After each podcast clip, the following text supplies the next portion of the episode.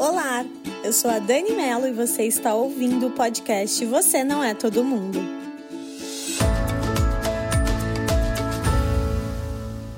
Eu começo esse podcast com o trecho da posse de Nelson Mandela em 1994.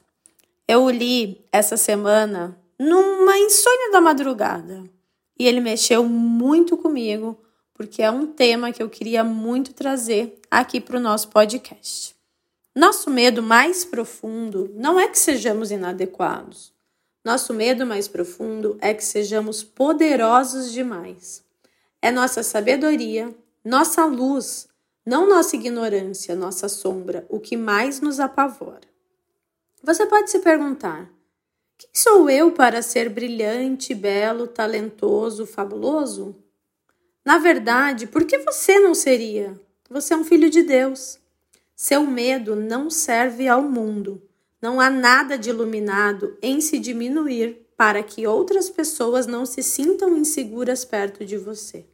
Nascemos para expressar a glória de Deus que há em nós. Ela não está em apenas alguns de nós, está em todas as pessoas. E quando deixamos que essa nossa luz brilhe, inconscientemente permitimos que outras pessoas façam o mesmo. Quando nos libertamos de nosso medo, nossa presença automaticamente liberta as outras pessoas. Eu achei muito, muito, muito poderoso esse trecho do discurso do Mandela e vem muito a calhar com que eu venho hum, pensando e refletindo nessa semana.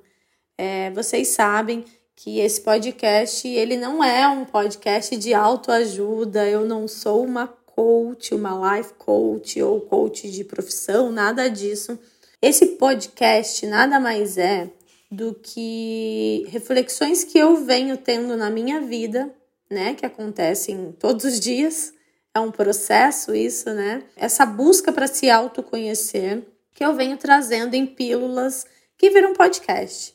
Então, essa semana é uma das coisas que eu trabalhei assim muito e venho trabalhando ao longo desse, desse ano como eu posso fazer para que o medo e a culpa são dois sentimentos que eu carrego há muito tempo, assim, desde nossa, desde muito pequena, talvez. Como que eu posso fazer para que o medo e a culpa não façam mais parte do meu dia a dia. Sim, gente, esse é um sentimento que eu acho que a maioria de nós temos, né? A gente está sempre em constante. A gente sempre tem medo, né? Do que as pessoas vão achar, se aquele projeto vai dar certo.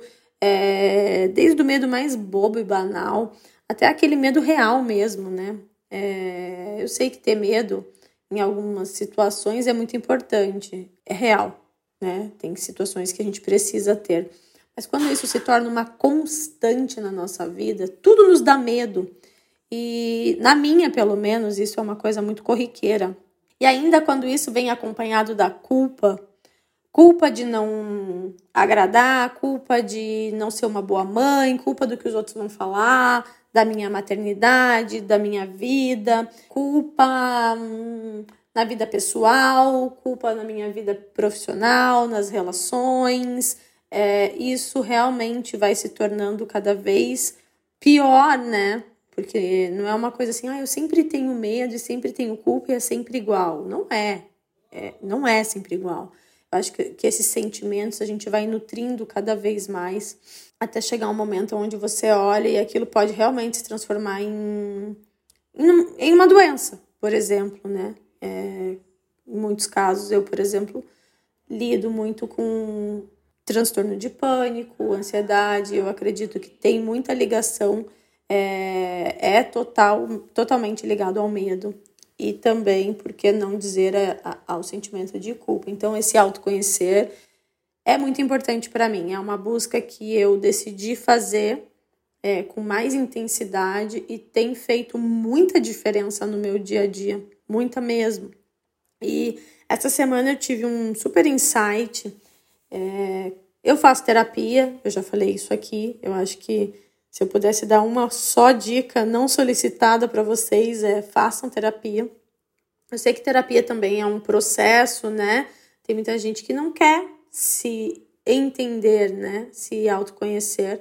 Mas tem gente que quer e não sabe por onde começar. Claro que terapia é uma. tem um custo, né? Não é uma coisa assim tão simples. Mas se vocês puderem investir em vocês, invistam na terapia. E a terapia não é só aquela uma horinha que você passa toda semana, né, com seu terapeuta. A terapia ela vai acontecendo no decorrer dos dias. É, isso tem acontecido muito na minha vida. Essa escolha do se autoconhecer tem, tem, tem trazido insights em momentos assim banais. Às vezes eu tô escovando os dentes e vem um insight assim na minha cabeça. Caramba, nossa, é, aquilo que eu né, julgava em outra pessoa é, tá aqui dentro de mim. Aquilo que eu olho para o outro, na maioria das vezes tá, é, a gente também repete em algum momento. Então, esses pequenos insights que eu venho tendo é, são, fruto, são frutos né, dessa terapia que eu venho buscando cada vez mais e aí, dentro de todas essas coisas, assim, né, que o medo e a culpa trazem, para eu tentar me descolar desses dois sentimentos, eu venho praticando muito, muito, muito o não. Me permitir dizer não para as coisas que eu não quero fazer, para sentimentos que eu não quero mais, me desapegar de coisas que não são importantes para mim, que tomam o meu tempo, que tomam a minha energia, que, que eu acho que o meu tempo e a minha energia é o que eu tenho de mais importante. Então, me permitir falar não tem sido libertador. Libertador, gente. É, seja aquele não mais simples, assim, do tipo teu filho te chama toda hora para alguma coisa, é, é, muito, é muito co comum aqui na minha casa. Eu acredito que quem é mãe vai se identificar. Tô deitada, depois de um dia super cansativo, eu deitei cinco minutos, o meu filho chama lá porque ele tá jogando um videogame, quer que eu veja. E eu, naturalmente, toda a vida levantei ali e fui lá ver, mas eu gostaria do fundo do meu coração de não ter levantado. Então eu tenho me permitido falar pro meu filho: Filho, a mamãe não vai agora. Ai, mas vem, mamãe, eu quero que você. Filho, daqui a pouco a mamãe vai. Porque eu quero ficar ali, naquele momento, né? Eu quero ter aquele momento só para mim. Ou um não para uma coisa que eu costumava dizer sim só para agradar outra pessoa.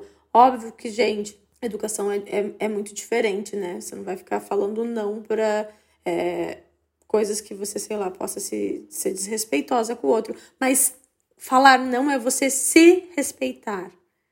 Quando eu entendi isso, eu comecei a falar um não com intenção. Ah, hoje eu não posso. Por quê? Porque eu vou ficar em casa sem fazer nada. Hoje eu não quero fazer isso. Ou eu não vou fazer esse trabalho porque não ressoa com quem eu sou hoje, nesse momento. Eu não quero eu não vou, eu não, não quero, não é eu não posso, não, eu não vou, eu não quero agora, eu não. E isso tem sido muito libertador, assim, tem sido transformador na minha vida.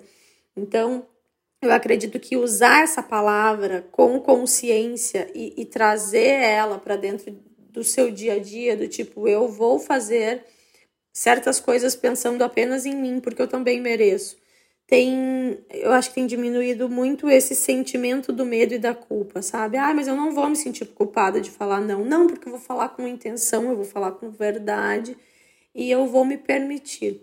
Então, se permitam falar não, se permitam ser claros e transparentes nas ações e nas vontades que vocês têm e se permitam fazer coisas por vocês. Eu acho que, que o grande lance de eu ter começado esse podcast, né, esse projeto do Você Não É Todo Mundo, é que vocês entendam, e isso também é uma autoanálise para mim, que eu nunca vou agradar todo mundo. Eu não sou todo mundo, eu não quero ser todo mundo, eu não quero agradar todo mundo. Então, por que ter esse sentimento de culpa? Ficar sempre pensando, ai, será que eu tô agradando? Será que eu, que eu vou fazer isso porque a pessoa quer? Ou, ou é, para gerar um sentimento bom para ela e não bom para mim? Então, eu acho que esse é o propósito do Você Não É Todo Mundo. E esse episódio, ele veio da reflexão dessa semana, desse texto do Mandela. E eu espero que tenha tocado e tenha ajudado vocês de alguma maneira. assim como ajudou a mim, tá bom? É isso. Eu espero vocês no próximo episódio de Você Não É Todo Mundo. É, me segue no Instagram, meu arroba é Dani e conta pra mim o que você achou desse episódio quando ele terminar. E te espero semana que vem. Beijo!